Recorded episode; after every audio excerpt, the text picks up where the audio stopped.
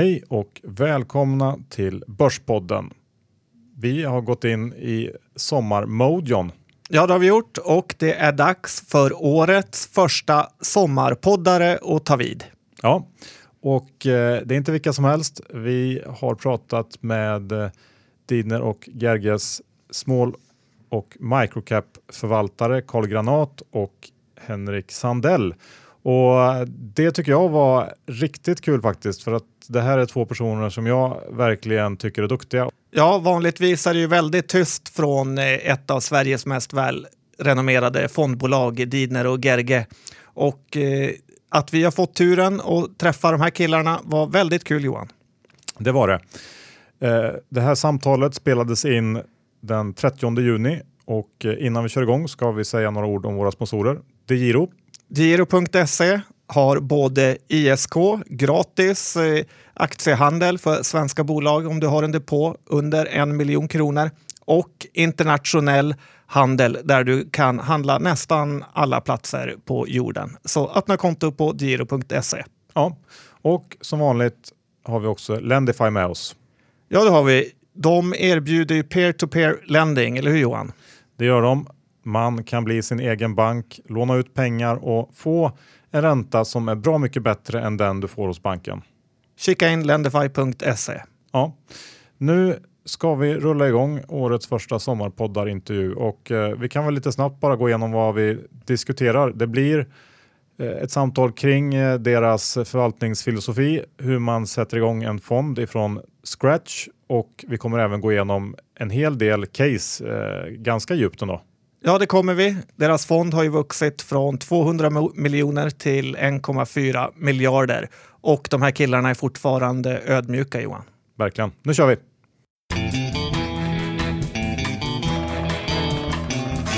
Idag har vi Carl Granat och Henrik Sandell ifrån Didner och Gerges Small och Microcap-fond hos oss. Välkomna! Tack så mycket. Tackar, roligt att vara här.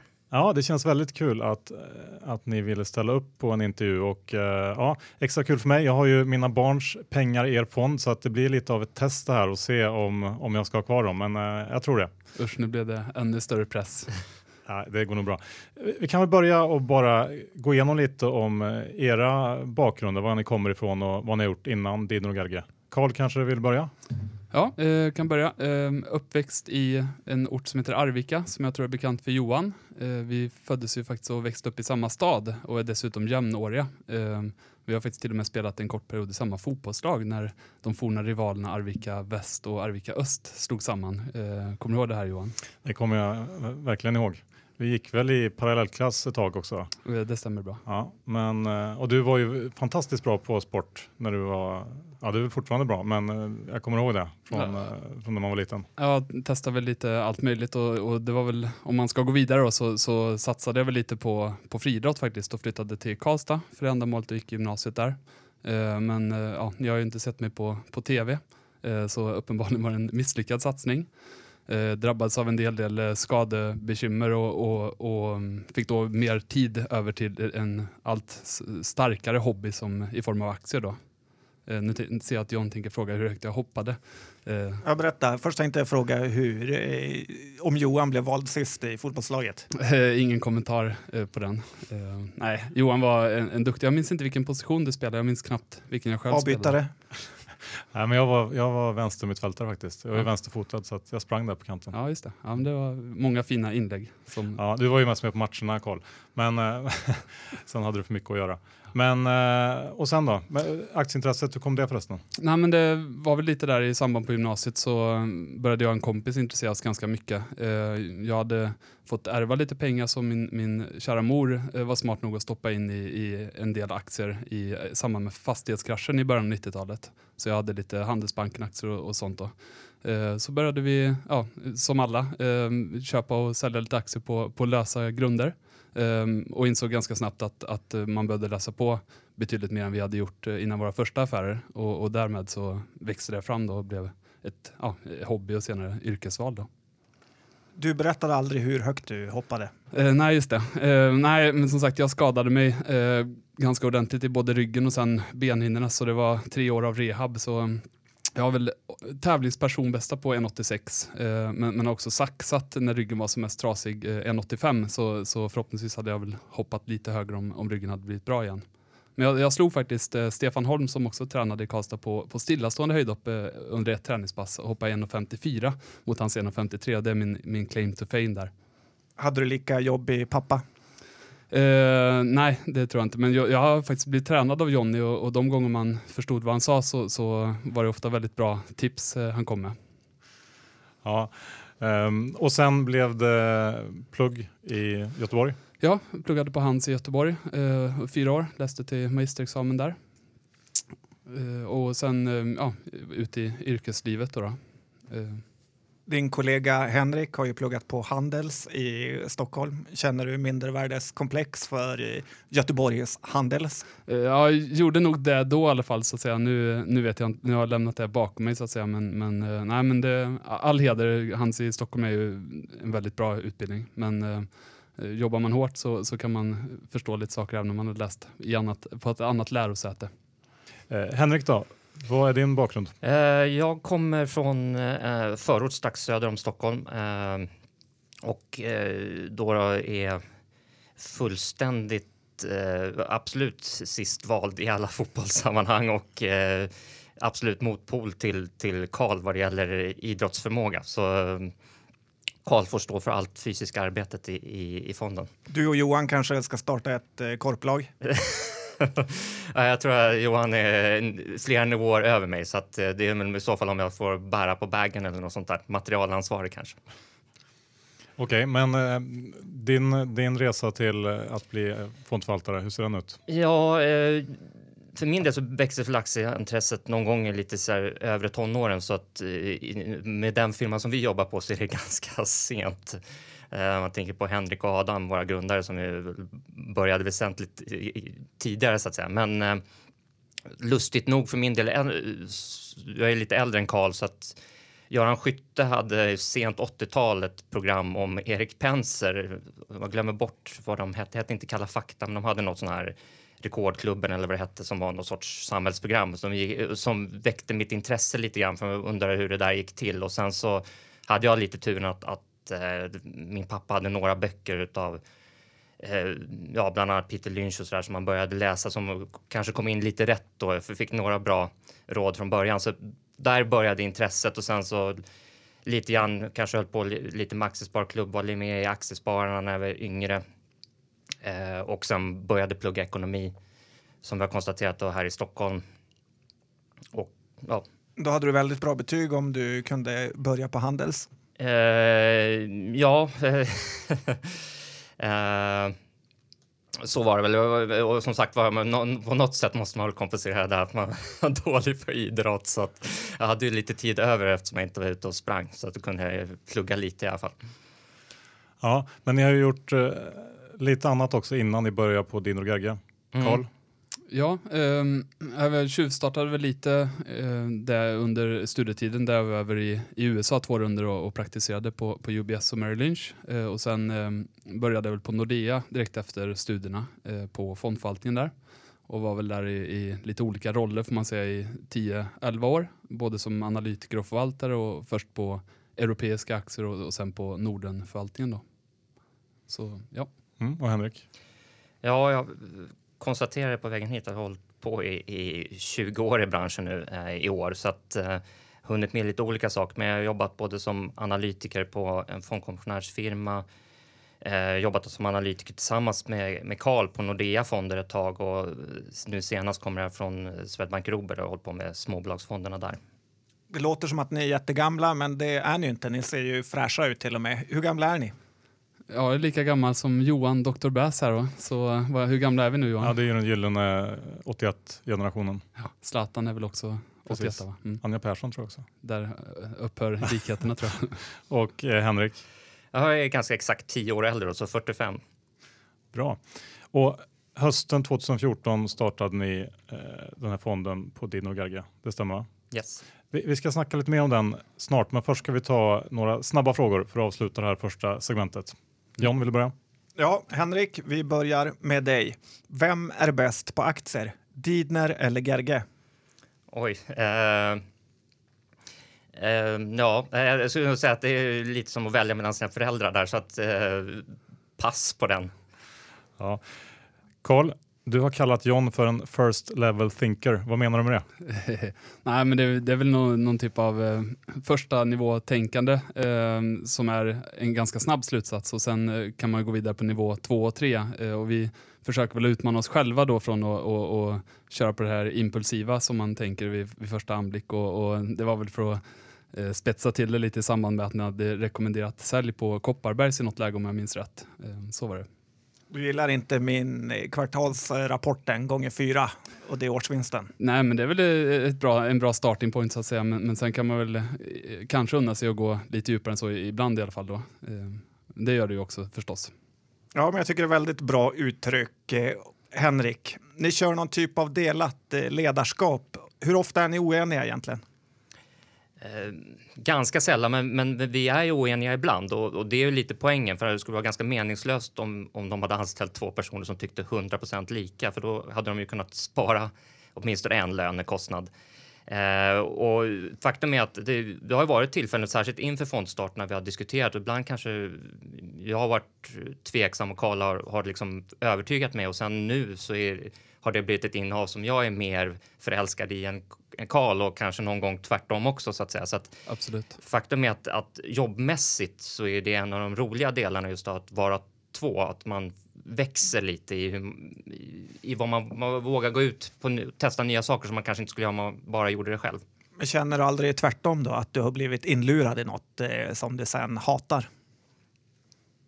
Eh, nej, inte ännu faktiskt. Eh, jag tror inte vi har några bolag som, som vi riktigt hatar faktiskt. Nej, men vi har väl en sak i, i vårt lilla team då som vi har förbjudit och det är just eh, backtrading som ju är en, en ganska populär sport eh, för vissa. Och, och där eh, har vi väl sagt att, att tumregeln är att vi tar alla argument innan och så får de tyngsta argumenten vinna. Och är vi inte överens då blir det inget, ingen investering eller så. Och därefter så, så står vi för alla investeringarna lika mycket. Så många investeringar kommer jag, kanske med sämre minne då, knappt ihåg vem det var som, som hittade från början. Vi går vidare. Karl, vilket tycker du är det vanligaste misstaget som eh, folk gör när det gäller aktier? Oj, det är en bra fråga. Ehm, det får man väl nästan, det måste ju vara upp till var och en att svara på eh, på något sätt. Det, det finns väl mängder av misstag man, man gör och får väl snarare svara på vilka misstag man själv kanske har gjort och som man har lärt sig av. Och ett sådant misstag kan ju vara just att sälja vinnare för tidigt.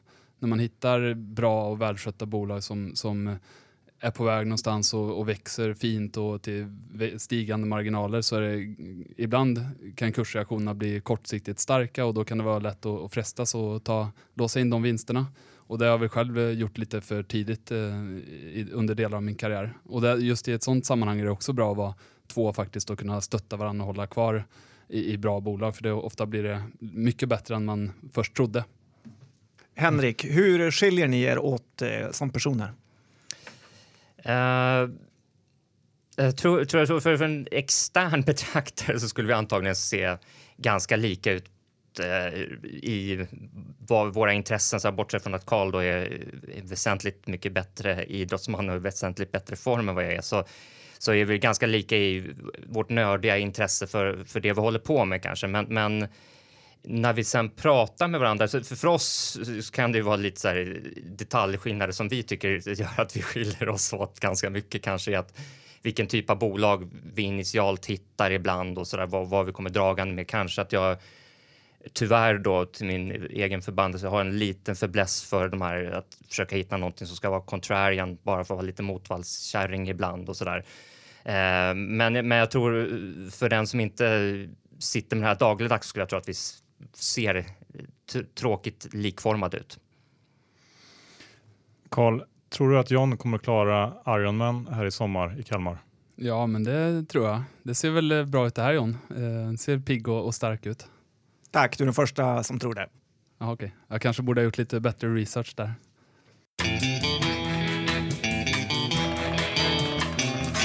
Innan vi går vidare John så har vi ett snabbt meddelande från vår sommarpoddar-sponsor Tessin.se. Ja, det har vi och det tycker jag man ska lyssna in noga. Ja, det här är ju crowdfunding för fastigheter på nätet och de som har lyssnat på Börspodden känner till Tessin sedan tidigare. Vi har i vanlig ordning pratat med Jonas som är vd på Tessin och frågat hur har det gått sen sist Jonas? Det har gått bra. Vi har haft flera projekt som återbetalats. Jag har bland annat haft ett lekland eh, som är klart i, eh, på fem månader istället för eh, de förväntade 12. 11% avkastning. Eh, vi har haft en industrihall återbetalades på sex månader. Fantastiskt bra också, 11% Så att det rullar på bra. Gå in på tessin.se och signa upp er på deras nyhetsbrev för att hålla koll på nya projekt som dyker upp. Nu ska vi snacka lite om er fond, Small och Microcap-fonden på Dino Gagge. Hur gör man egentligen när man startar en fond från noll som ni fick göra? Hur, hur är processen och hur gör man för att liksom leta upp eh, förslag till portföljen och så vidare? Ja, nej men, ehm, det är en eh, intressant process som åtminstone jag inte hade varit med om tidigare eh, och kanske aldrig mer får uppleva så att säga, så, så det får man väl ta tillvara på. Men ehm, först och främst är det ju väldigt mycket administrativt som måste komma på plats. inte minst måste man enas om fondens inriktning och skriva fondbestämmelser som Ehm, fungerar för det ändamålet och sen ska de skickas in till Finansinspektionen för granskning och genomgång. Eh, I vårt fall då, som har en, en, internationell fond så måste man sätta upp eh, motpartskonton i olika länder, man måste sätta upp valutakonton för de länder man har tänkt att handla. Eh, och sen naturligtvis eh, det som vi då la lejonparten av, av tiden på var ju att, att hitta en slagkraftig portfölj eh, och innehav till den. Men hur kommer det sig att man får chansen på Diner och Gerge? För då blir man ju lite golden boys eh, direkt där. Hur, hur blev ni utvalda, Henrik? man kan, eh, för att ta det lite från början så är så som eh, vi då på Diner och Gerge tänker när vi ska starta en fond är att att det ska vara någonting som vi själva vill investera i, någonting som vi som jobbar här som förvaltare letar efter. Så processen började ju på något sätt med att våra nuvarande kollegor tillsammans med Henrik och Adam satte sig ner och hade en liten brainstorming-session över vad man tyckte saknades och vad man själv skulle vilja investera i och kom fram till det just ja, globala småbolag, att det skulle vara ett intressant område. Och det var egentligen starten och sen så tittade de väl sig runt lite grann och funderade kring om det fanns några som kunde göra det. Eh, och då hade vi den stora turen eh, och glädjen att bli tillfrågade.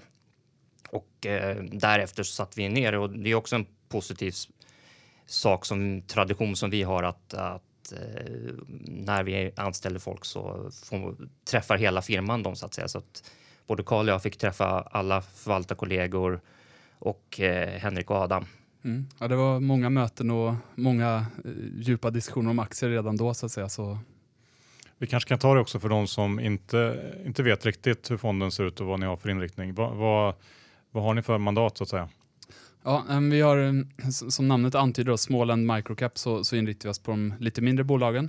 Eh, vi har ett globalt mandat, eh, men ett europeiskt fokus. Så, så, vi säger väl att minst två tredjedelar av fonden ska eh, vara investerad i europeiska aktier och upp till en tredjedel utanför. Då. Och ser man på storleken på bolag så är det ju inte kiosken på hörnet och, och, frisören så att säga vi investerar i, även om namnet kanske antyder det. Utan eh, det är ju börssammanhang då, eh, mindre bolag. Eh, och just idag och egentligen vi, sen fondstart så har vi haft ett medelvärde i, sett till börsvärde på runt eh, 5 miljarder. Eh, och då har vi bolag som är eh, betydligt mindre än så och också betydligt större än det. och det har ju varit en nödvändighet eftersom vi har en fond som är dagligt handlad och också kunna ha några lite större bolag. Så vi har väl en övre gräns på en halv procent av Stockholmsbörsens samlade börsvärde och det är väl eh, ja, 25-30 miljarder någonstans i dagsläget.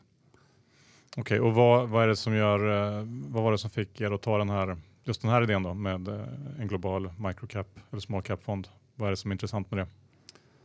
Ja, nej, som, som Henrik sa då, så är det något som, som våra eh, kollegor och, och, grundare tyckte att eh, det är ett område som är, småbolag är ju intressant eh, och det kan vi väl komma tillbaka till var, varför det är så. Um, och uh, dessutom då att kunna ha en, en global jaktlicens eh, förenklar förenklar på många sätt arbetet som vi har oändligt mycket bolag att välja bland. Så med vår filosofi då där vi är eh, långsiktiga och har relativt koncentrerad portfölj så bör det vara ett mandat där det kan vara, gå att göra skillnad med aktiv förvaltning. Är det inte lätt att bli lurade av eh, bokföring och liknande av till exempel Sydeuropa-bolag, Portugal, Italien, eh, ja, där ni har innehav. Kan man verkligen lita på dem? Ja, men det är väl definitivt en aspekt på, på den här storleksklassen av bolag att, att eh, det händer att det finns bolag där ute som inte är riktigt reko. Eh, och, och, bara de sista åren så har vi väl stött på några sådana exempel när vi har tittat som på ytan har sett spännande ut värderingsmässigt. Men när man skrapar lite på det så ser man att eh, det där kan omöjligt vara, vara riktigt. Eh, så å ena sidan så, så, så, ja, vi måste ju lägga ner en, en del i vår process blir ju, handlar ju om att fundera kring redovisningsfrågor och försöka eh, hitta signaler på att det kan vara, vara dåligheter på gång. Eh, och sen ska man vara ödmjuk i det och säga att eh, den motsatta sidan då, de som försöker lura oss, de eh, kan ju vara duktiga på det också så att säga. Men, men det får ju bli en sammanvägd bild utav redovisning utav förhoppningsvis möten med bolag eller och andra informationskanaler som man kan ha. Men jag skulle också vilja säga bara att egentligen så visst, det förekommer fusk i Sydeuropa, men det gör ju det England också för all del kanske här i Norden någon enstaka gång också. Så att jag tycker inte att man per se ska säga att, att det är större chans att bli lurad där nere egentligen. Har ni blivit lurade någon gång? Inte, inte som i, i, i nu i, i, fonden här. Jag funderar på i historien lite grann. Eh, för att vara ärlig så någon gång så har jag ägt Eniro och, och eh, då så såg inte vi när vi tittade på bolaget förstod att affärsmodellen kanske inte var den mest hälsosamma. Men jag kan inte säga att vi såg det som sen kom fram kring lite grann hur man hade bokat eh, intäkter och så. Så, så ska jag definitivt erkänna att eh, det går ju liksom att, att gå på minor.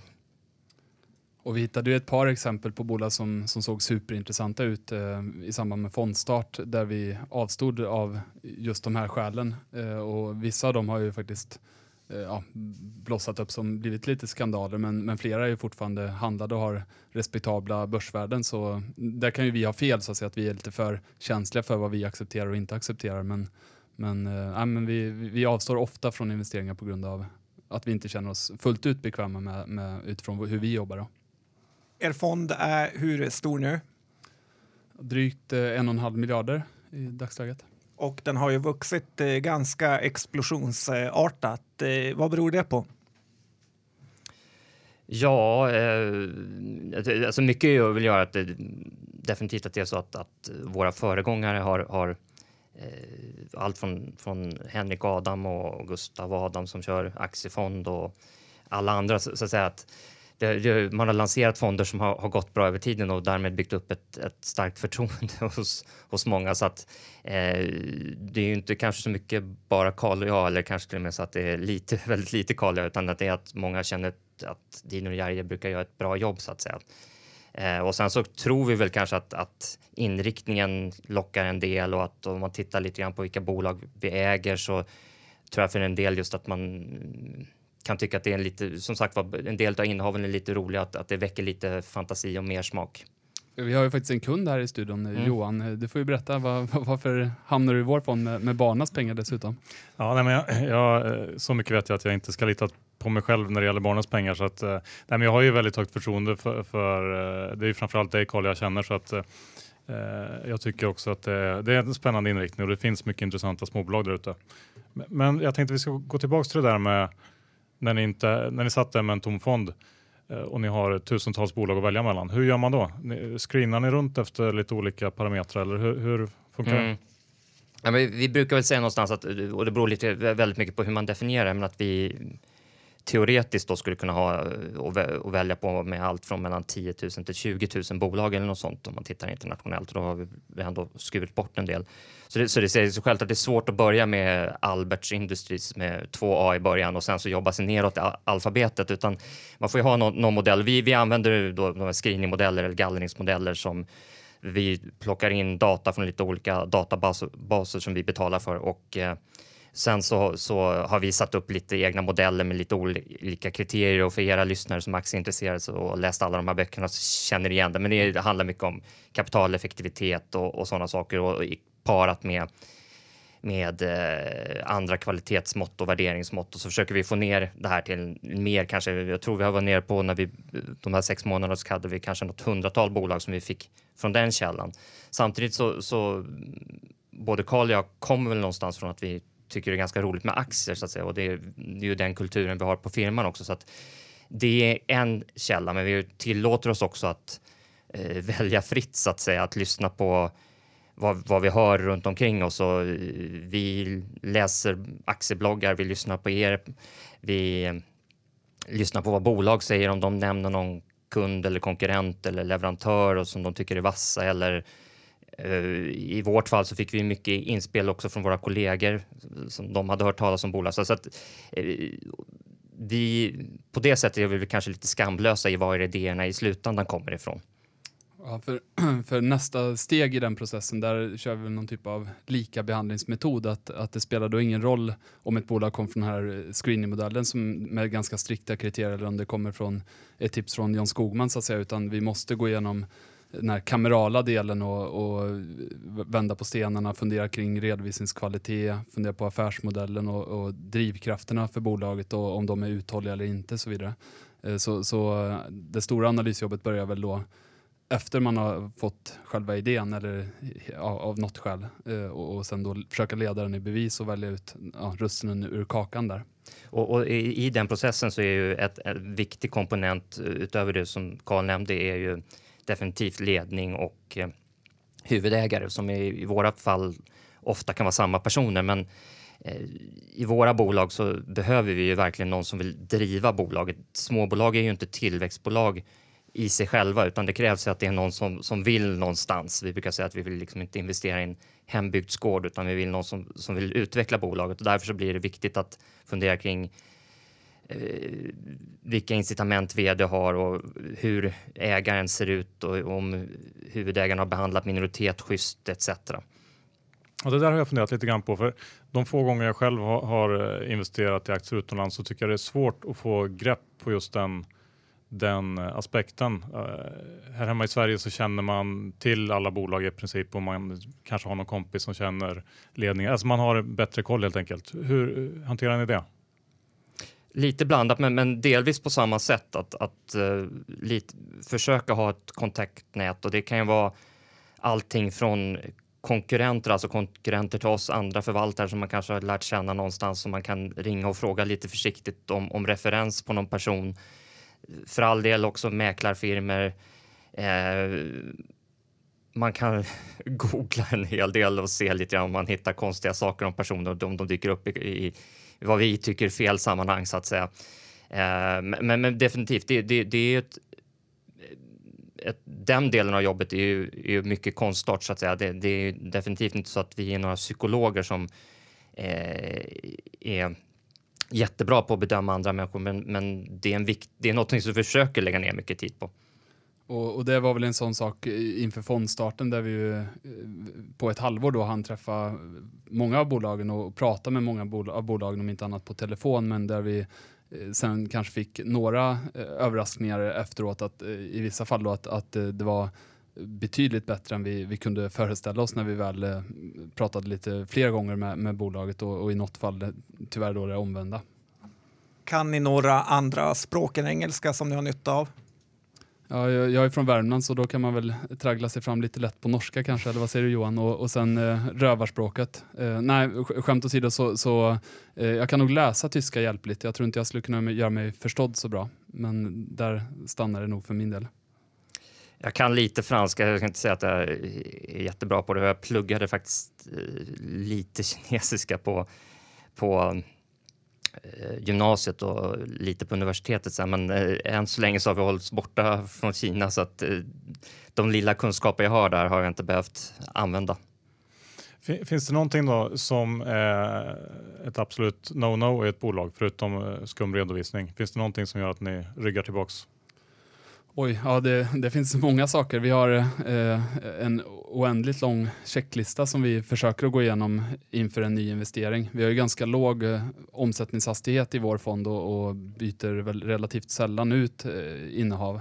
Eh, men när vi väl stoppar in ett nytt innehav så försöker vi gå igenom dem väldigt noggrant och där eh, skulle nog den här intervjun ta, ta eh, väldigt lång tid om vi skulle börja rabbla den listan så att säga. Men, eh, nej, men vi, vi, vi letar ju som sagt efter bolag som har någon typ av kombination av att vara välskötta eller kvalitetsbolag. Ska gärna vara på väg någonstans, ha någon typ av tillväxtkomponent i sig och sen eh, får prislappen inte vara för dyr. Och därmed så, därigenom så finns det ju då, det omvända blir ju ehm, eh, då no-nos. Eh, det vill säga om det är för låg kvalitet för vår smak, om det är för hög värdering eller om det eh, känns som att det är ett bolag som eh, snarare krympande än, än växande så att säga.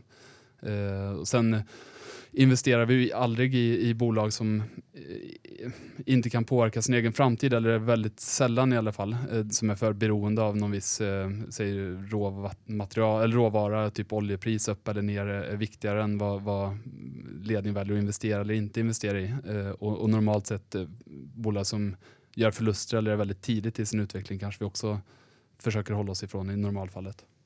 Men vilka nyckeltal tittar ni på då i den här screeningprocessen? Om du inte behöver ta alla, men eh, har ni några speciella som ni anser extra viktiga?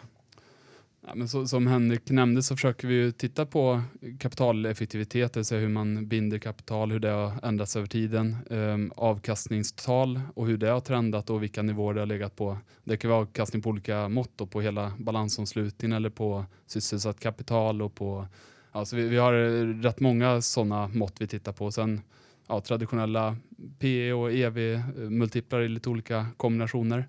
Ett, ett mått som vi använder en del av just för att titta på lite långsiktig eh, någon sorts som vi tycker är en viktig kvalitetsmått, men titta på kassaflöden, fria kassaflöden i förhållande till totala tillgångar i någon mån och titta på det över en fyra fem års period och försöka gärna om man kan hitta en längre serie på det också och titta rullande fyra femårsperioden, se, se lite grann på det som tenderar ju att, att äh, ge en ganska bra indikation på vad är som egentligen händer i bolaget, om det kommer ut några pengar eller inte.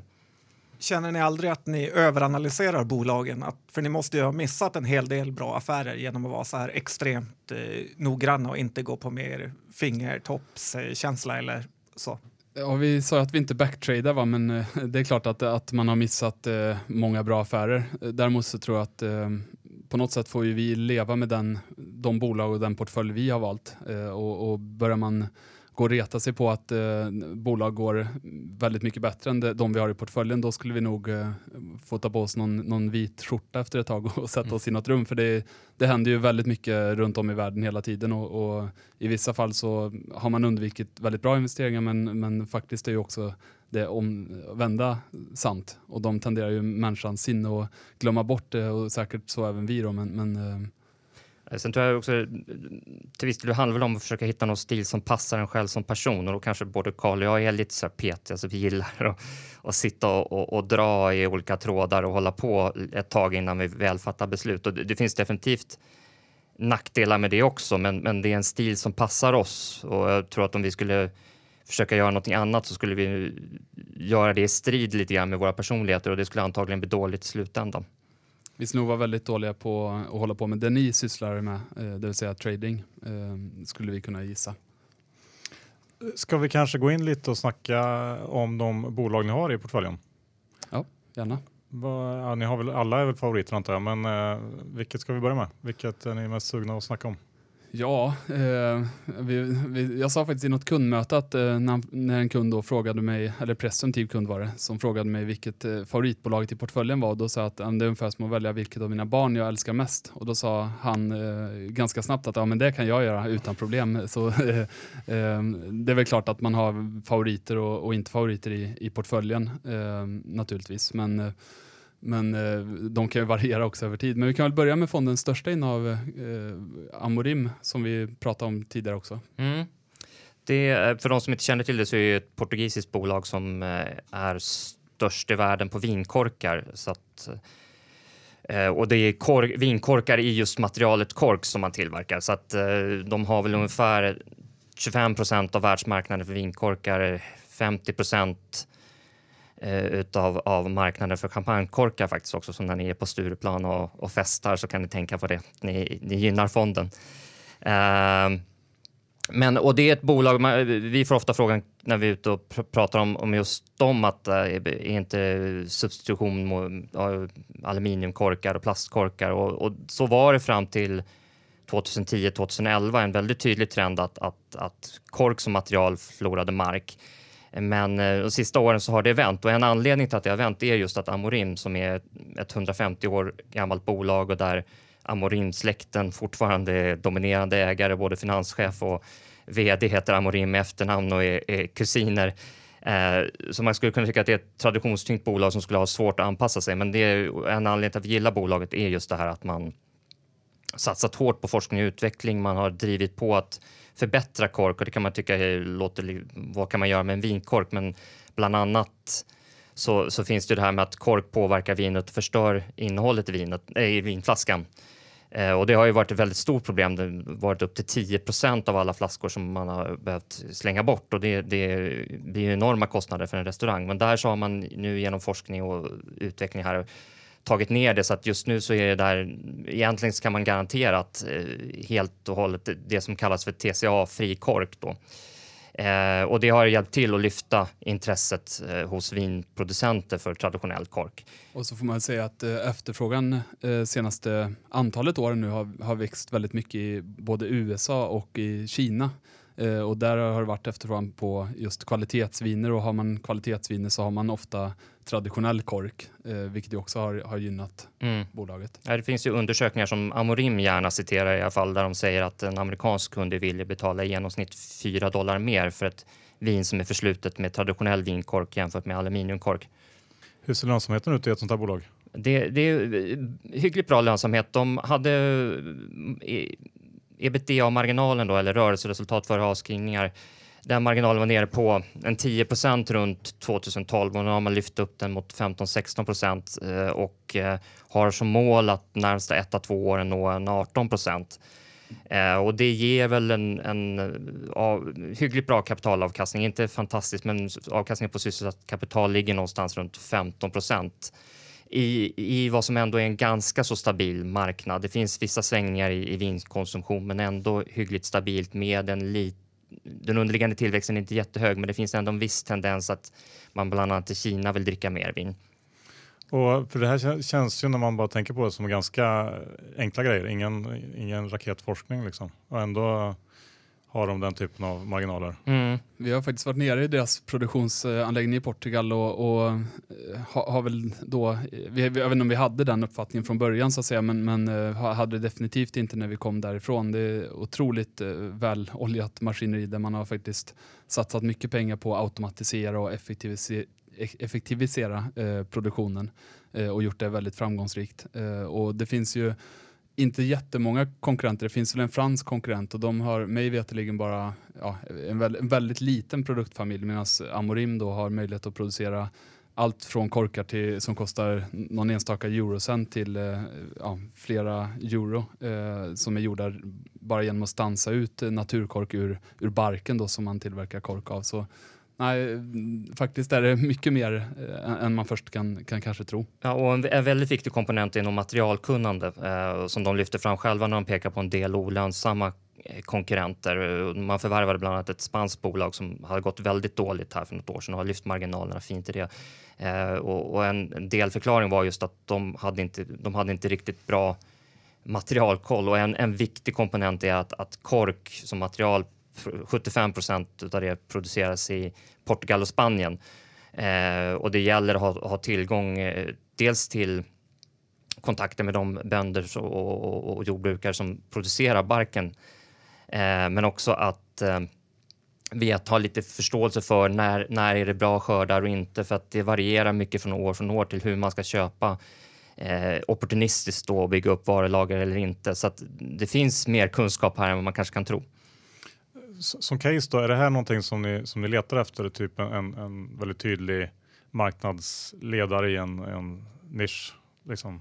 Nej, men det, det, är en av de sakerna vi verkligen gillar att hitta eh, när vi hittar bolag som har bra finanser och dessutom då är ledande inom en nisch och när vi dessutom tycker att nischen är, känns spännande på, på sikt så, så absolut är det så. Och faktiskt är det så att i vår portfölj så är åtta av tio bolag ledande lokalt inom sin nisch eller sin huvudsysselsättning och, och hela en tredjedel är ledande globalt.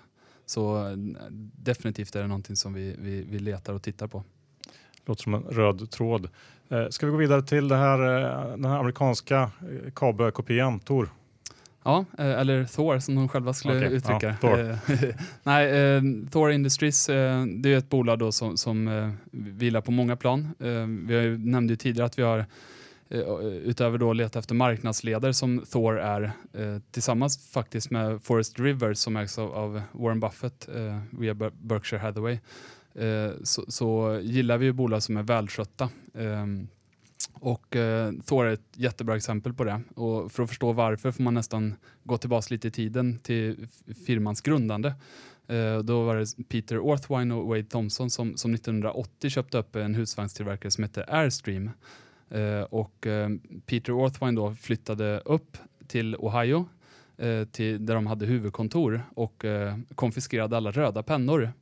Eh, och anledningen till det var att han sa att från den här dagen ska vi aldrig mer göra förlust i det här bolaget. Eh, och det här var ett bolag som under 70-talet hade haft eh, rejäla svängningar i, i resultaten. Eh, där det gick förvisso bra när det var bra år och, och, men stora förluster under, under svaga perioder.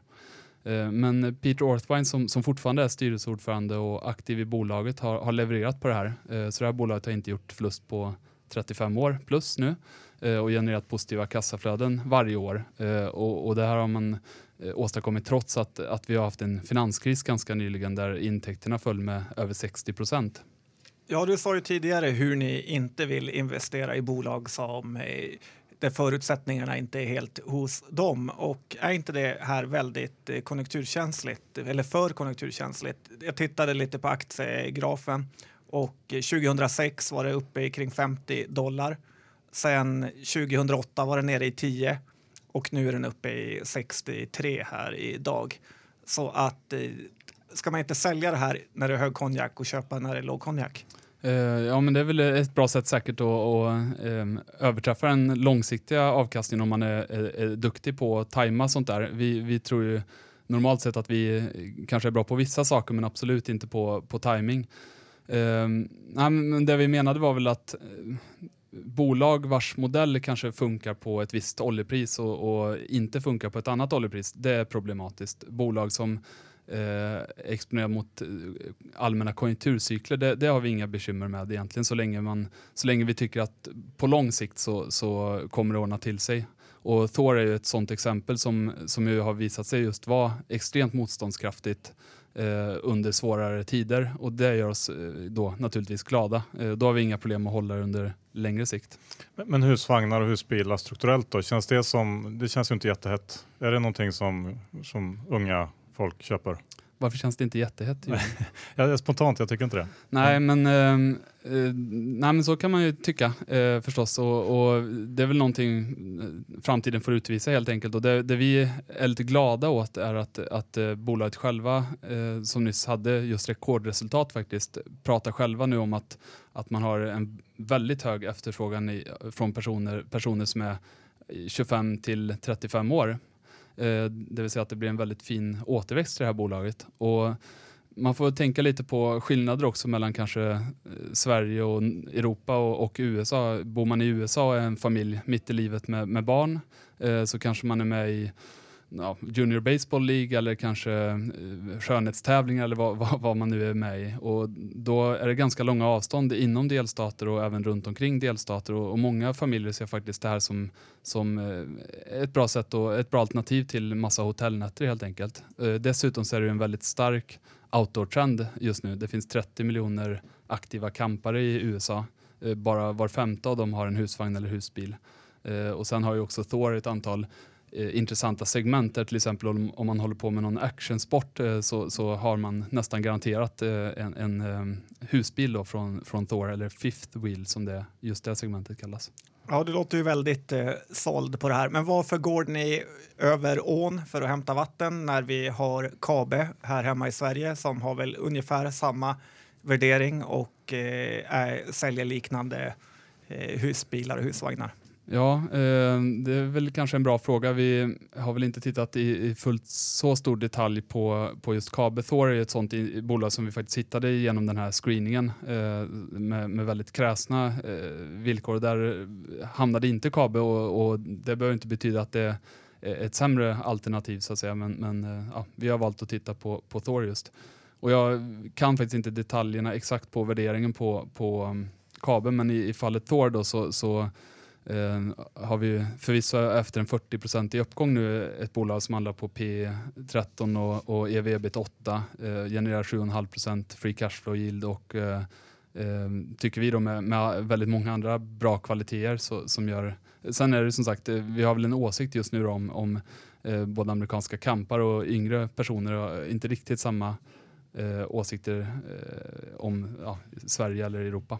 Henrik, du är tyst. Är det här Karls eh, case bara? Nej, eh, verkligen inte. Jag, jag, jag, tror som sagt, som Karl säger, att... att äh, och det, men det, och det kanske illustrerar lite grann varför folk kan vara lite roligare än Karl på ett sätt. Att, att för, I svenska öron så låter det inte husvagnsliv som, som eh, någon tillväxtmarknad, men i, i Nordamerika så, så, finns det en underliggande strukturell tillväxt. Karl nämnde nya, års, nya generationer med här generation X och millennials kommer in mycket tidigare än vad, vad man brukar göra. Så att det, mer det här skulle vara kanske för, för pensionärsgenerationen.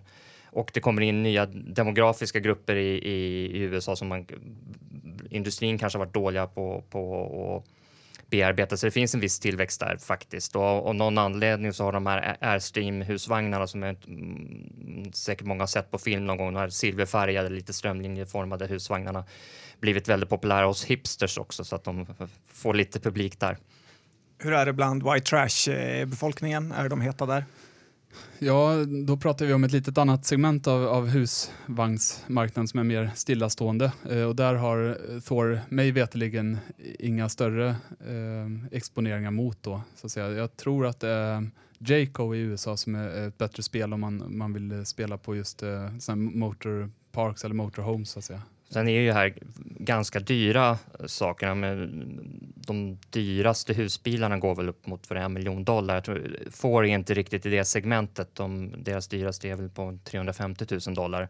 Men det är fortfarande hyfsat mycket pengar så att eh, eh jag skulle gissa att, att eh, deras kunder, även om man säkerligen belånar en del av köpeskillingen så, så är det hyfsat högavlönade kunder ändå. Så M&M växte inte upp i en Tour i husvagn?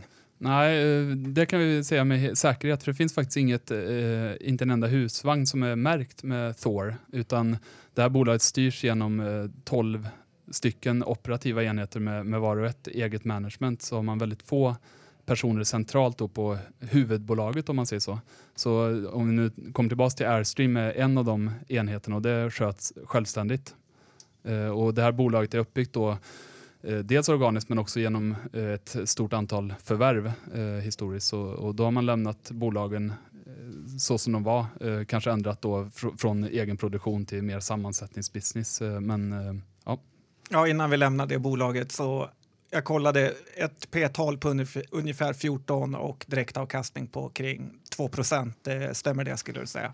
Eh, ja, det låter väl ganska rimligt eh, och sen får du väl, eh, tycker vi då, eh, vilket i och för sig inte amerikanerna alltid är förtjusta i, men, men tänka på att de har en ganska, vissa kanske skulle säga ineffektiv eh, balansräkning, men, men vi skulle säga stark balansräkning. Så de har en, eh, till exempel en, en, ganska grinig princip om att de aldrig lånar pengar och har en väldigt stor nettokassa.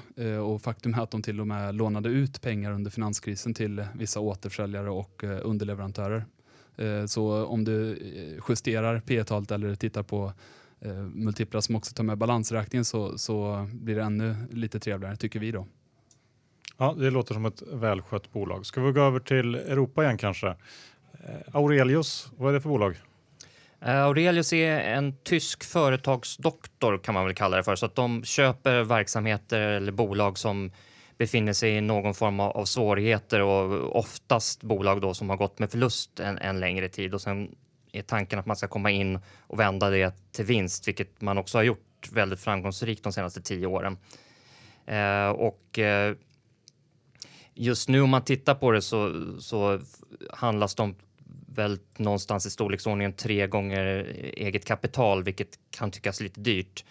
Men eh, då är det redovisat eget kapital och de själva har en, en marknadsvärdering och tittar man på den så skulle, kommer man kanske lite drygt en gånger eh, gånger bok, eh, vilket mer rimligt men fortfarande lite dyrt kanske för ett, eh, om man då skulle tänka sig ett svenskt investmentbolag. Men som sagt var, det här är ju eh, ett bolag som varit väldigt framgångsrika i, i, i de investeringar man har gjort. Så jag tror att nu så ligger väl snittavkastningen på de investeringar som man har gjort och sålt på ungefär nio gånger satsat kapital. Så att vi ser väl lite grann som att eh, vi får ett bolag nästan till eget kapital eh, och därmed så får vi framtida affärer eh, mer eller mindre gratis. Är det någon speciell eh, bransch de är inriktade på? Eller? Ganska brett. Jag tror att de har uteslutit försvarsindustri och eh, sagt att eh, det är osannolikt att de skulle göra någonting inom typ eh, ja, allt för avancerad medicinsk teknik eller medicinsk forskning så att säga av, av naturliga skäl. Och sen är det ju så att när, när de förvärvar bolag så, så, och vi går in och tittar på vad, hur de bolagen ser ut så blir man ju sällan superimponerad. Det är ofta förlusttyngda bolag och, och ofta är köpeskillingen väldigt låg. I vissa fall får de till och med betalt för att, för att hantera det. Intressant. Ja, men det finns ju fall som exempelvis eh, man köpt köpte, eller hur man nu ska uttrycka det, Blaupunkt från Bosch för, kan ha varit, det var 2011 tror jag det var. Eh, och där så fick man med 100 miljoner euro i kassan eh, och fick betala en euro för att ta över det. Eh, och det var ett bolag som året innan hade förlorat 30-40 miljoner euro och eh, man vände det till vinst på två år och hade kvar 40 miljoner euro i kassan. Så kan de göra fler sådana affärer så är vi ganska nöjda. Men vad har de för, för, för hemligt recept för att lyckas göra sådana här saker? De har en, eh, en, en alltså, grundarna är, har jobbat med det här tidigare, så de var rekonstrueringskonsulter i, i, i sina tidigare liv. Och man har en organisation, eh, en taskforce som består av ett 80-tal personer som dels är vd som man skickar in för att vara direkt operativa ansvariga. Men sen har man också ett antal funktionsspecialister, till exempel eh, specialister på logistik eller på marknadsföring etc. som kommer in och tittar på varje typ av kostnadspost som de har för att optimera den. Och vi har lyssnat på en del utav, av, av bolagscheferna pratade. Man är nere på väldigt eh, små nivåer så att i ett bolag Geotronic som man förvärvade från KPN för några år sedan där så, som hade en omsättning då på, jag tror det var i storleksordningen 350 miljoner euro, så var man nere på kostnadsposter på några tusental euro och, och, och lyfte fram dem som att man var glada att bespara. Så bland annat hade man ett exempel på att man hade hittat att något av dotterbolagen betalade parkeringsplats och uppvärmning av dotterbolagschefens Aston Martin och det kostade 15 000 euro om året och det var en kostnad som försvann tämligen snabbt. Mona Salin hade varit orolig i det företaget. och, och, det här är ju ett, Aurelius är väl ett tydligt exempel som vi också brukar lyfta fram på bolag som vi eh, inte fångar upp via vår screeningprocess och som då ger oss stöd i att vi faktiskt ska gräva idéer på andra håll och, och kanter. Hur hittar ni det här bolaget då? Eh, vi träffade dem eh, eh, faktiskt för några år sedan till och med innan vi startade med fonden här eh, på en resa. Eh, eh och det var vdn Dirk Marcus som, som gav ett bra intryck och sen så ja, därifrån så började vi titta närmare på det. Okej, okay. vi går vidare. Moleskin Ja, eh, Moleskin eller Molleskin. Eh, kärt barn, barn har många namn och, och eh, Molleskin är väl vad bolaget själva skulle säga. Men eh, jag tror jag du... tog den engelska, engelska uttalet. Ja, och jag tror att det faktiskt är vanligare att använda bland konsumenter. För det kommer faktiskt från en, en författare som, som eh, skrev om, om förlagan till, till det här bolaget eh, som gjorde då väldigt exklusiva och kvalitativa eh, anteckningsböcker eh, runt sekelskiftet eh, i, i Frankrike runt 1900-talet. Då. Eh, och, och, då tyckte den här författaren Bruce Chatwin att, att eh, omslaget påminner om mullvadsskinn och det låter ju som moleskin då, eller hur? Um, så, så ja, låt, låt, oss inte märka uh, uttal mer. Um, det här är då ett bolag som gör just anteckningsböcker eh, och inga billiga sådana. Det, den, det minsta exemplaret kostar väl 100 kronor om man köper det på bolagets hemsida och, och om man går till fel återförsäljare kan man nog få betala eh, en bra bit över 150 kronor för det. Och eh, nu ser jag att John här börjar eh, komma fram med en level one thinking. Vad, ska man anteckna på kollegieblock eller eh, surfplattor framöver? Så du är den person som har sänkt mitt självförtroende mest av alla i hela världen. Ja, då, då får jag ta ett steg tillbaka. Nej, skämt åsido så tänker vi också på det naturligtvis eh, och det är en viktig fundering man kan ha. Um, det här är ett italienskt bolag. Eh, de brukar vara väldigt duktiga på att bygga varumärken eh, och det är det vi imponeras väldigt mycket av det här bolaget.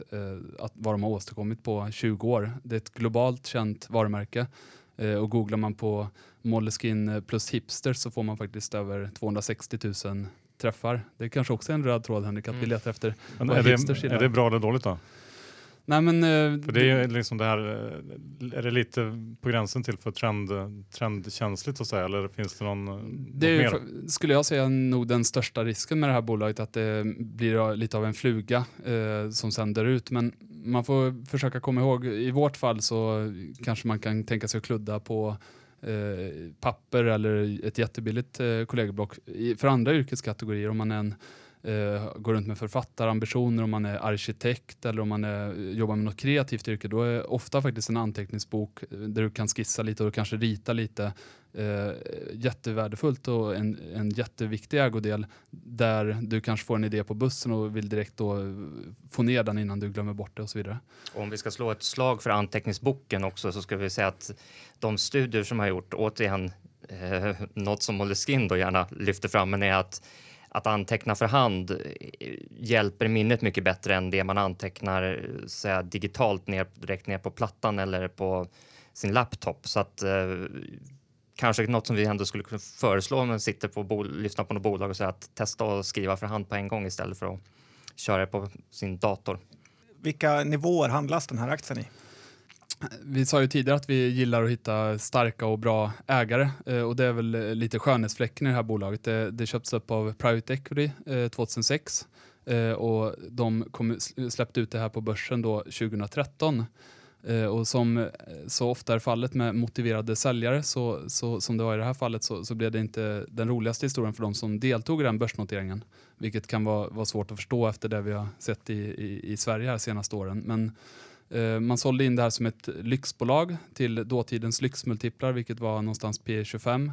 Eh, och eh, dessutom hade man kanske inte fullt ut kommunicerat eh, att man då skulle börja lansera ett antal egna butiker som hade betydligt lägre ebitda-marginaler.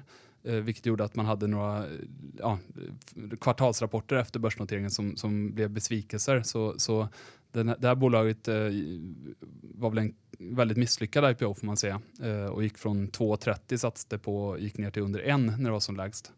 Eh, och nu har det då tre, fyra år senare precis knappt eh, återhämtat sig till börsintroduktionskursen.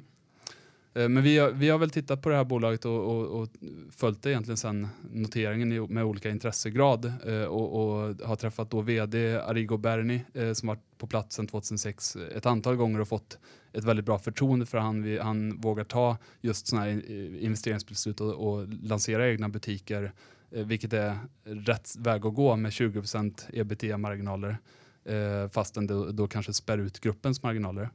Ehm, och eh, det är ett snabbväxande bolag, växer 20% per år sedan 2009 och väntas hålla i den takten framåt. Eh, det har 30% plus ebitda-marginaler och, och avkastar över 20% på sysselsatt kapital. Och det här får man då för P 15 eller EV 10 om vi ska prata eh, multiplar. Då, då Det tycker vi är ganska lågt för ett bolag med ett starkt varumärke som är geografiskt diversifierade och återigen enligt bolaget har 1% marknadsandel av den adresserbara marknaden. Försöker komma på något negativt, men jag tycker att det låter ganska intressant faktiskt. Jag tycker det låter lite som VRG starta butiker och sälja lädergrejer. Det här känns svettigt. Ja, vi är glada för att ni håller med oss då. Men, men, äh, men om man ska titta på just kanalerna så, så de säljer 60% via återsäljare, typ Akademibokhandeln och en väldigt uppskattad produkt hos dem. För i och med att de betingar ett ganska högt pris så, så krävs det inte att man säljer så värst många eh, anteckningsböcker för att det ska bli bra för återförsäljaren. Och eh, dessutom så måste man faktiskt säga att till viss del är de här intäkterna också återkommande just eftersom gillar man det här anteckningsblocket så, så tar det faktiskt slut efter ett tag och då köper man ju på sig fler förhoppningsvis. Så. Vilka länder säljer de mest till? Eh, de har faktiskt en väldigt eh, bra eh, geografisk spridning så de säljer både en tredjedel ungefär i Europa, en tredjedel i USA, och en tredjedel i Asien förenklat och, och växer väldigt starkt just i Asien. Och en trend som vi väl inte har avgjort om vi tycker är bra eller dålig är väl att det finns fler och fler människor i takt med att man får lite mer tjänstemannaaktiga yrken så, som deltar i mö möten lite mer frekvent. Det är väl kanske globalt ineffektivt och dåligt men, men för just Moleskine då så är det ganska bra. Vad har du för bruttomarginal? Uh, oh, bruttonivå, vad ligger det på Henrik? Uh, fem, ja. Lite osäker faktiskt. Är som sagt, vi sa ebitda-marginal på drygt 30 procent och då är den ju som sagt var neddragen av att man har öppnat egna butiker så att eh, ebitda-marginalen för för grossistförsäljning av de här anteckningsböckerna ligger en bit över det. Och man jag kan, vet man inte kan... varför jag frågade egentligen. Jag ville bara försöka sätta dit det. Nej, men man, man, kan ju kanske lista ut själv ändå att eh, det är klart, eh, även om de är, det är hög kvalitet och det är som sagt väldigt fina anteckningsböcker så är det klart att det kostar ju inte. De har produktionen i Kina ska vi tillägga eh, och med designen i Italien så det kostar ju inte ja, 100 kronor eller tillnärmelsevis så mycket att producera de här eh, anteckningsböckerna. Ja, men det här lägger jag upp på min köplista inför börsraset som förhoppningsvis kommer snart. Ska vi gå över till eh, Norge? Salaris? Ja, eh, Salaris eh, eller Salaris. Uttalar det fel igen? Nej då. Har ni växt upp på samma ort egentligen? Ja, det kan man ju faktiskt fråga sig. Nej, jag skojar lite eftersom ni, ni verkar ha, ha, diskuterat det här i tidigare poddar, har, har lagt märke till. Uh, nej, men det här är ett bolag då som, som ju är Nordens ledande HRO-leverantör, eller um, tjänsteleverantör av personaladministrativa tjänster. Förenklat så tar de över eh, personalavdelningar på, på företag, oftast större företag. Eh, och en sak som vi letar efter och som vi i alla fall gillar väldigt mycket när vi hittar när vi tittar på de här mindre bolagen, det är när vi hittar små bolag eh, som har en imponerande kundlista. Och det gäller verkligen i fallet Salaris. Eh, de eh, började, bolaget grundades genom ett kontrakt med Relacom som var en spin-off från Telenor. Men då på 15 år som de drygt har funnits nu så, så har de tagit över kunder som Statoil, Norsk Hydro eh, och om vi tittar i Sverige Nordea och lite senare här eh, Ericsson.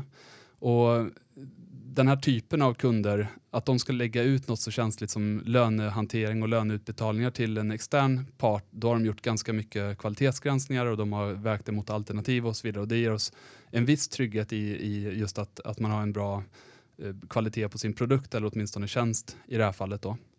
Eh, Salaris är ett snabbväxande bolag, har växt i genomsnitt 20% per år under lång tid.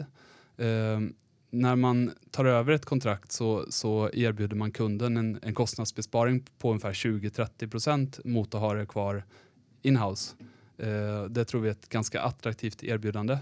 Och när väl någon har lagt ut eh, personalhanteringen, administrationen, så tror vi att man är ganska obenägna att ta tillbaka det inhouse och vi tror också att man kanske inte är så sugen på att försöka byta leverantör om det fungerar bra med den man har valt. För, för det är en ganska stökig process att få alla system och, och prata ihop sig och just en jobbig integration. Så det, vi tror att de intäkter som bolaget har byggt upp eh, är väldigt återkommande av sin karaktär. Över 90% av intäkterna är av återkommande natur. Eh, och eh, det tycker vi är väldigt tilltalande. Då. Ändå har aktiekursen inte riktigt eh, gått så bra får man säga. Den har rasat ner en del sista halvåret. Ja, ehm, det är väl inte en av våra främsta bidragsgivare hittills får man väl säga. Och ehm, I vårt fall så, så kan ju avkastning komma lite stokastiskt och vi är normalt sett inte så bekymrade över vart aktiekurserna tar vägen på, på kort sikt utan försöker väl mer att fundera på hur bolaget utvecklar sig. Om, om vi har, har fel i den analysen så är vi mycket mer bekymrade. Eh, och I fallet Salaris så har det väl varit så att, att eh, marknaden kanske haft lite för höga förhoppningar på eh, en marginalexpansion eh, som hittills kanske inte har, har kommit. Eh, och vi är väl något mindre bekymrade där. Vi, vi ser framför oss ett bolag då som har många tillväxtdrivare. Dels då att de kan ta mer kunder inom privata sektorn. Eh, de borde kunna gå in i offentliga sektorn där det finns jättepotential. Eh, de har dessutom flaggat upp för att man kan tänka sig att expandera geografiskt och så kan de då sälja på mer tjänster till sina befintliga kunder. Så tittar vi på det här bolaget så ser vi ett bolag som vi tycker borde kunna växa 10-15 procent åtminstone per år. Lite slagigt, lite, vissa år snabbare, vissa år långsammare. Eh, och sen har de då också ett antal ehm, program igång eh, och, och saker som talar för att marginalen gradvis borde gå uppåt här. Så då borde ju vinsttillväxten kunna vara ännu högre än de här 10-15 procenten. Men ser någon risk för att det här blir någon slags eh, liksom transcom historia? Att man, att man pressas på marginalen hela tiden och att det inte riktigt blir någonting till slut?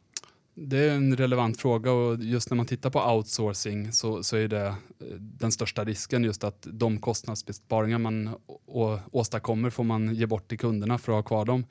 Eh, just i fallet Salaris då så tror vi att man har en lite bättre förhandlingsposition kanske just för att eh, lägger ut en, en sån här tjänst så, så tar det ungefär ett år innan du får allt på plats och, och eh, det är mycket saker som ska fungera. Så, att, så vi tror att viljan att byta leverantör är ganska låg och därmed så borde man ha en rimligt bra förhandlingsposition eh, faktiskt. Vad har vi för värdering nu?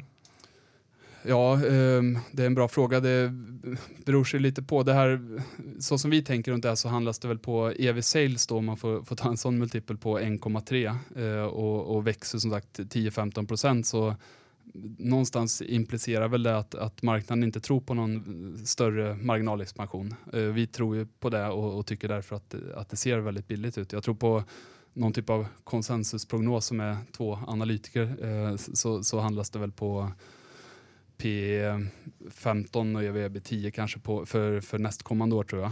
Eh, men, men det här är ett bolag som, som där det kommer att vara lite slagigt och man får nog ha lite tålamod i, i den här aktien tror vi.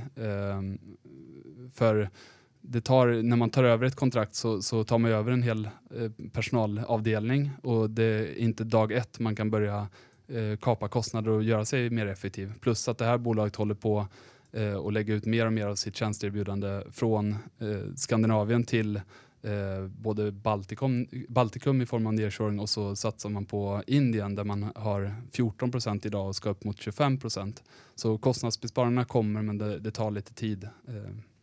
Henrik, brukar inte vi svenskar ofta bli lurade när vi gör affärer i framförallt Norge och Danmark? Uh, ja, uh,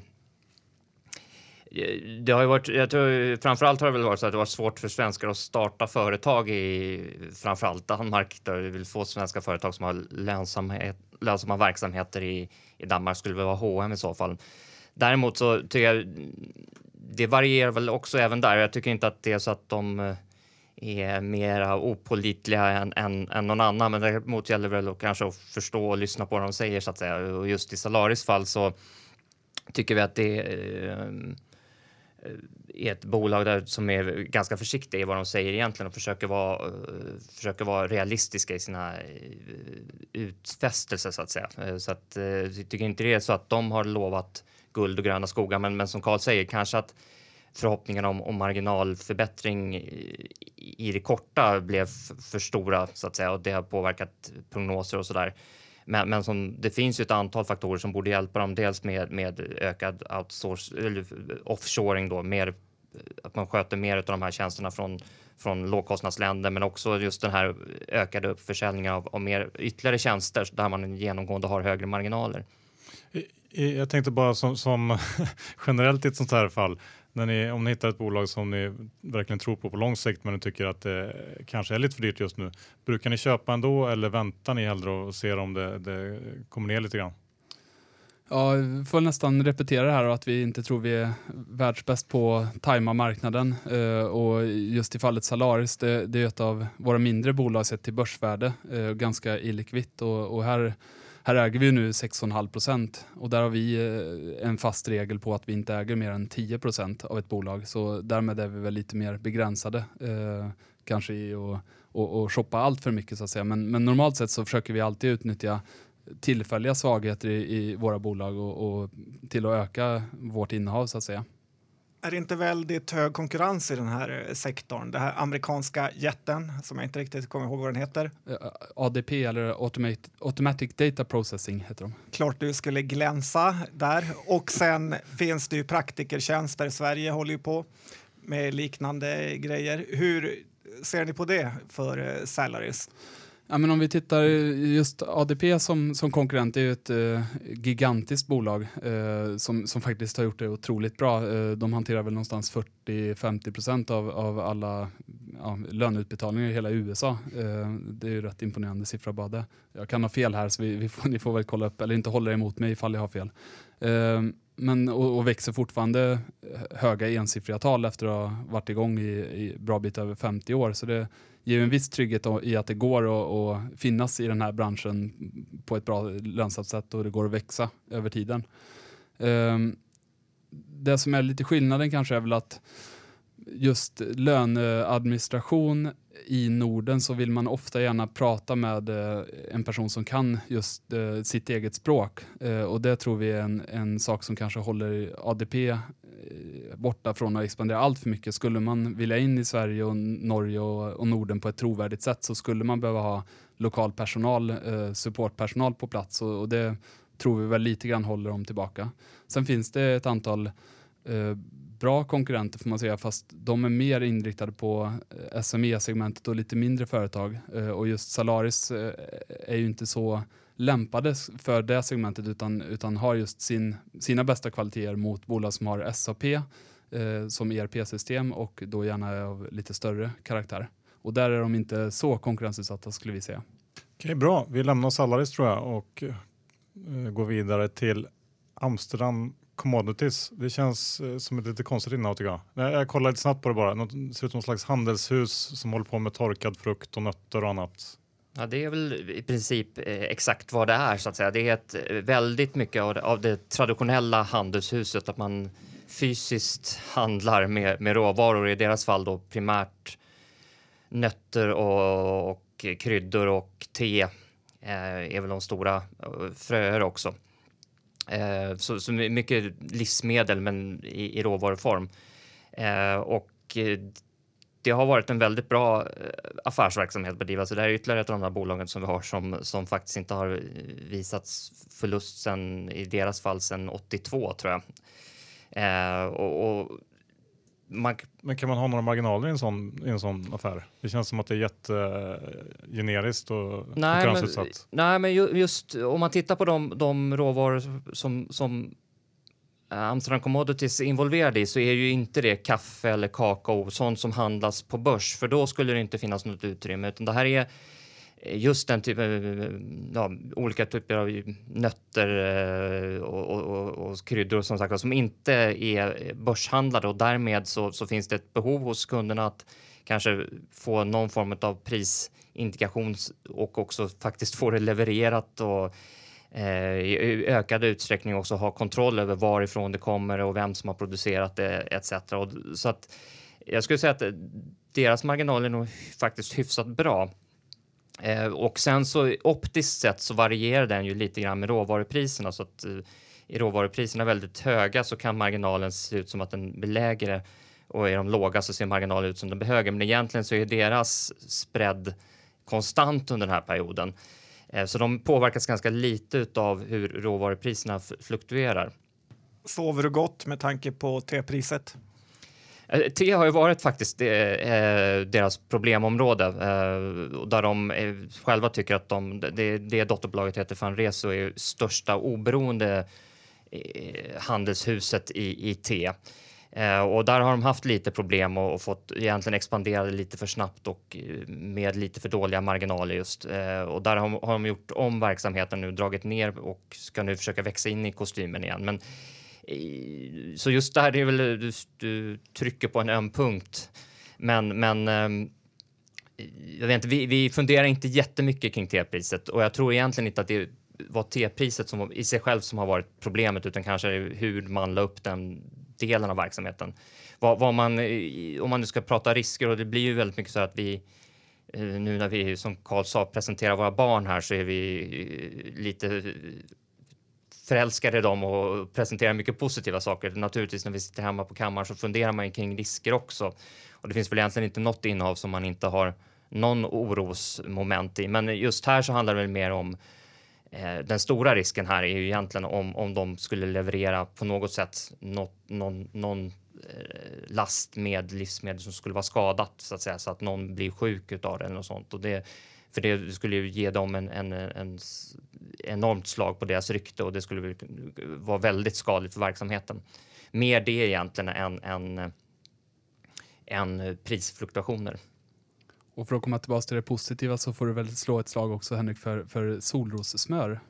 Just det, de har en egen produkt som heter Sunbutter som eh, om man gillar jordnötssmör men är allergisk mot eh, jordnötter så har de tagit fram den och det är också lite roligt eftersom det här är ett hyfsat stort bolag. Man har väl en eh, 5 miljarder omsättning och sådär, även om det är mycket handel. Men eh, det är väldigt decentraliserat och också ett tema som går igenom i många av våra bolag. Så huvudkontoret är bara åtta personer och sen så bedrivs all verksamhet ute i olika dotterbolag. Men eh, just som vi tycker är roligt, det var en person på bolaget som hade en passion kring att ta fram ett jordnötssmör som eh, inte skulle ge allergireaktioner och jobbade och kom, hittade då ett jordnötssmör som de kallar för Sunbutter som och jordnötssmör i USA är ju en miljardmarknad.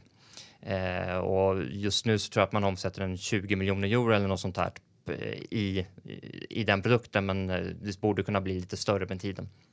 Hur värderas ett sånt här handelshus då? De ligger väl på ett P tal på runt 15-16, vilket vi tycker givet att även om det finns, man kan tycka att det är råvaruutsatt, men eftersom vi tror att de underliggande marginalerna är ganska stabila så tycker vi att det är en hyfsad eh, värdering och dessutom så har de en väldigt generös utdelningspolitik så direktavkastningen är väl en 4% lite drygt tror vi. Okej, okay. eh, vi ska passa på att ta något eh, innehav i UK också nu när vi är i Brexit, eh, Brexit-temat eh, hett. Eh, Dignity.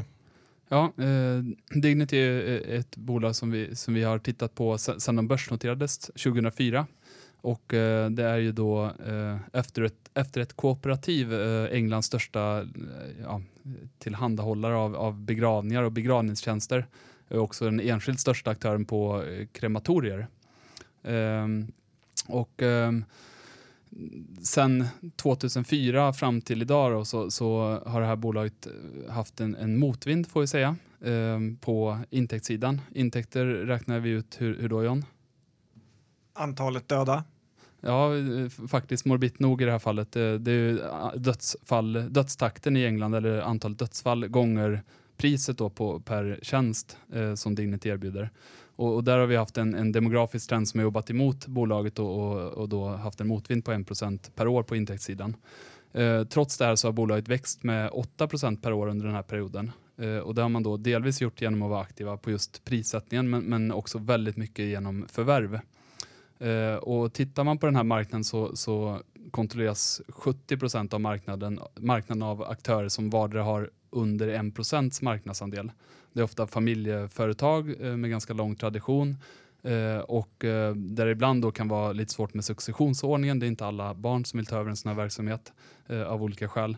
Och eh, när man står inför att sälja eh, sin verksamhet i, här, i, den här industrin så vill man ha en långsiktig och, och trovärdig eh, eh, köpare av den och Dignity är det naturliga valet då. Eh, de ser till att bevara det som har varit, gör inte för stora förändringar, ser till att behålla den här lokala närvaron och så vidare. Och ofta då så blir inte priset det avgörande, så de har lyckats förvärva historiskt till väldigt attraktiva multiplar och det här tror vi då kan pågå långt framöver.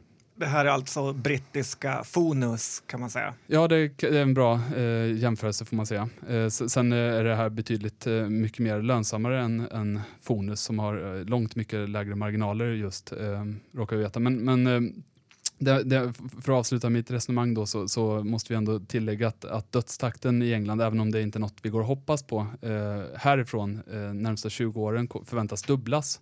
Eh, och det är då inget vi hoppas på utan mer ett demografiskt ofrånkomligt faktum. Så, så det som har varit en motvind kommer ju att då bli en medvind får man säga. Och när vi nu pratar Brexit så, så är väl det här ett av få bolag som, som vars verksamhet påverkas eh, gissningsvis då ganska lite av det.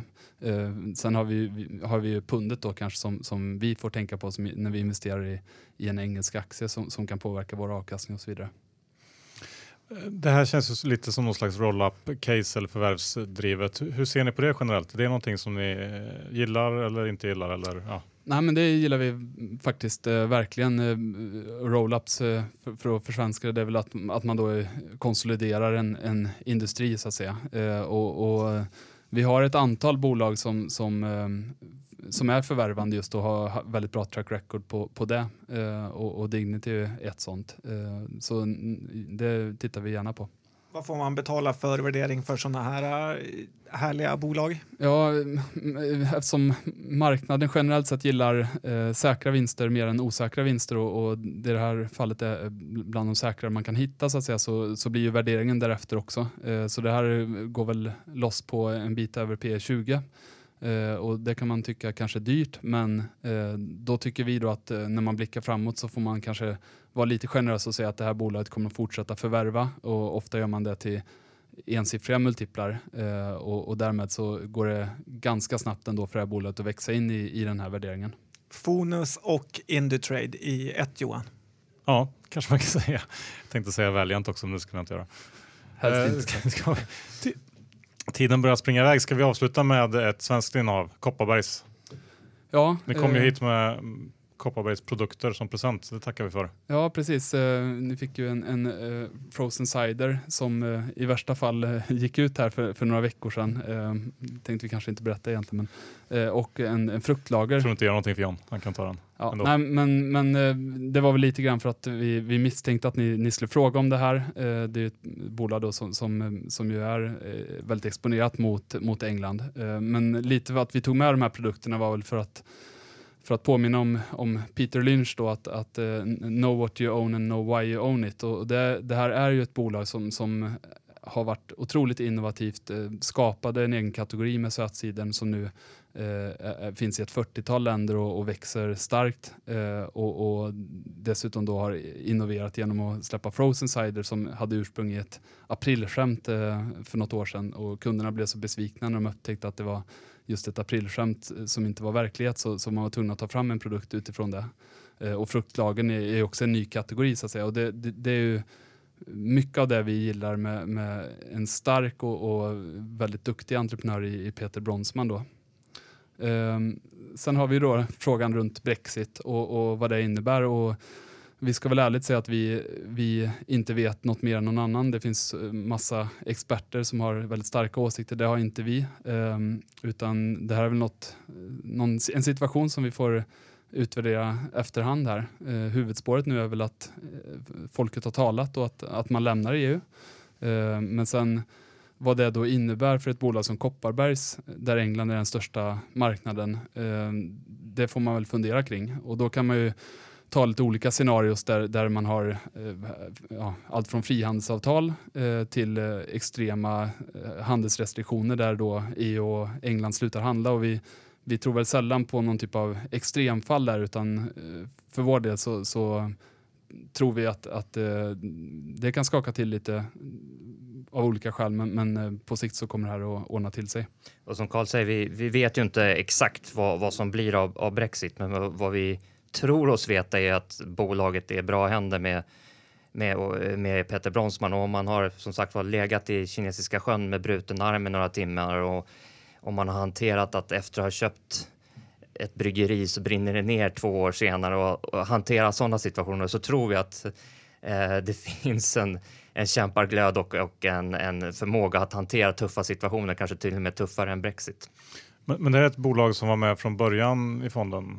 Eller? Nej, faktiskt inte. Det här var, var väl ett bolag som vi eh, tyckte då att vi, vi fyndade in eh, under, under oktobersättningen som var någon månad efter vår fondstart. Eh, där hade en liten svacka och jag tror mig minnas att vi köpte en hel del på, på runt 70 kronor där eh, i samband med att folk var, var lite oroliga. Eh, jag minns inte skälet varför man var orolig just så. Det var faktiskt inte med från dag ett men eh, ja, da, väl dag 60. Någon månad in? I, Ja, precis. Och det är ett bolag vi har sneglat på länge och det vi tycker om väldigt mycket med det här bolaget är ju just mixförbättring man har gjort där, där en växande andel av försäljningen är cider just som har högre marginaler. Eh, nu är vi väl en bit över 60 procent i volym betraktat och på väg upp mot 70 procent och i lönsamhet så är det ju eh, ännu bättre då. Eh, och vi ser att de här framgång som man har nått i England eh, når man på andra marknader efterhand eh, och, och det är ju då eh, ja, det som vi, vi gillar väldigt mycket. Men finns det inte en hel del orostecken förutom Brexit för det här bolaget? Jag kan tänka mig att eh, jag själv är lite orolig för pubkonceptet John Scott eh, som känns eh, väldigt misslyckat. Ja, och varför tycker du att det är misslyckat? För att det aldrig är någon där. Och det baserar du på Kungsgatan Exakt. som du besöker.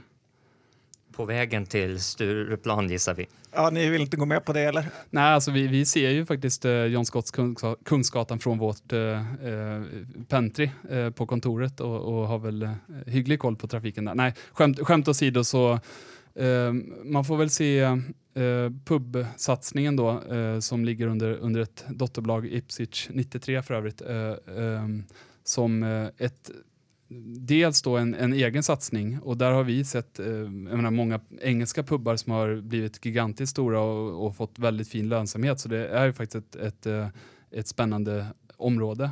Eh, dessutom så, så lyfter väl bolaget själva fram att det kan vara en väldigt bra, ett väldigt bra sätt att bygga relationer med sina kunder. För ofta så är ju de här stora pubkedjorna som Mitchells Butlers eller Green King i England kan komma över till, till Sverige. Kan man då visa in dem på sin egen pub eh, och visa hur man har Kopparbergs på fat så kan det vara eh, en väldigt bra, eh, ett bra, bra försäljningsargument. Så det, ibland kan det vara mer positiva fördelar så, eh, än det som kanske möter ögat. Eh, och det kostar ju faktiskt inga pengar att de är lönsamma. Eh, Men jag tänkte på cidern som har blivit så stor och det har ju även lockat till sig många andra bryggerier och eh, jättarna att ge sig in på det här. Och även lilla Recordelig som också är en konkurrent vi har här. Vad, är ni inte oroliga för det? Att eh, det blir för attraktiv marknad att eh, ge sig in på? Ja, lilla Recordelig vet jag inte. Det är ju faktiskt ägt av Åbro som är eh, ett rimligt stort bolag också och, och, och hyggligt framgångsrikt får man säga. Ehm, nej men absolut, det är ju så att när, när eh, Kopparbergs började med, med sötsid så var de först och de blev väl lite utskrattade. Vad är det här för något? Eh, vi dricker bara torr cider i England och så vidare. Eh, och numera har alla de stora kedjorna eh, konkurrerande produkter. Så är det. Um, till syvende och sist så är det här en konsumentprodukt och det är konsumenten som bestämmer och där ser vi att Kopparbergs fortsätter att ta marknadsandelar eh, och, och fortsätta att växa. Och just det här att de är innovativa och faktiskt i England har ett rykte om sig att vara mer som en utmanare, lite källarföretag eller mikrobryggeri. Eh, där ser man inte som att, att det är ja, the incumbent så att säga som man ska utmana utan eh, Det här med informationsgivningen då. En del klagar på att de är lite för hemliga och berättar inte riktigt eh, ja, om både det ena och det andra. Ja, eh, nej men så är det väl. Det, det här bolaget är, är noterat på Nordic eh, Growth Market och, och en MTF eh, och därmed har de inte samma krav på sig med redovisnings, eh, olika redovisningsåtaganden. Då. Eh, och det är klart att, att eh, Kopparbergs är väl inte det av våra innehav som, som är mest frikostiga med finansiell information. Eh, men det får vi då väga mot allt det här andra, nämligen att vi har ett bolag som har växt från ingenting till 5 miljarder i börsvärde och, och eh, slår sig in med, med sidor på 40 marknader plus eh, internationellt så att säga. Eh, och då får man väl ja, fundera på om man känner sig bekväm eller inte bekväm med det. Eh, så. Och värderingen, vad tycker ni om den? Värderingen är ju lite högre nu än när vi eh, investerade. Eh, däremot så om man ser på snabbväxande bryggerier eh, som vinner mark och, och dessutom då inte har eh, exploaterat eh, mängder av stora marknader. Man finns ju inte jättemycket i USA till exempel som ett rätt stort land eh, för att nämna ett då. Men, men Eh, där i den gruppen så är Kopparbergs nog, eh, trots att de har värderats upp en del, eh, nog väldigt billigt. Eh, och sen är det väl det här med kort och lång sikt. Visst, det kan kortsiktigt ibland se lite dyrt ut. Å andra sidan långsiktigt så har de bevisat sig växa in i värderingen och, och mer därtill. Eh, så nej, vi är inte särskilt bekymrade. Vi skulle vara mycket mer bekymrade om vi började se att engelsmännen eh, fattar, eh, ja, inte längre börjar tycka om eh, Kopparbergs sidor lika mycket eller om man börjar hitta någon, någon konkurrerande produkt som, som vinner mark. Så att säga. Det, det skulle vara ett större bekymmer för oss tror jag. Yes, och där tror jag att vi måste bryta. Eh, tiden går snabbt när man har kul. Jag måste säga att ni klarade det här testet vi pratade om i början väl. Jag kommer att fortsätta stoppa in mina barns barnbidrag i er fond. Jättekul att ni kom hit eh, och tack så hemskt mycket Karl-Henrik. Tack så mycket. Tack för att vi fick komma.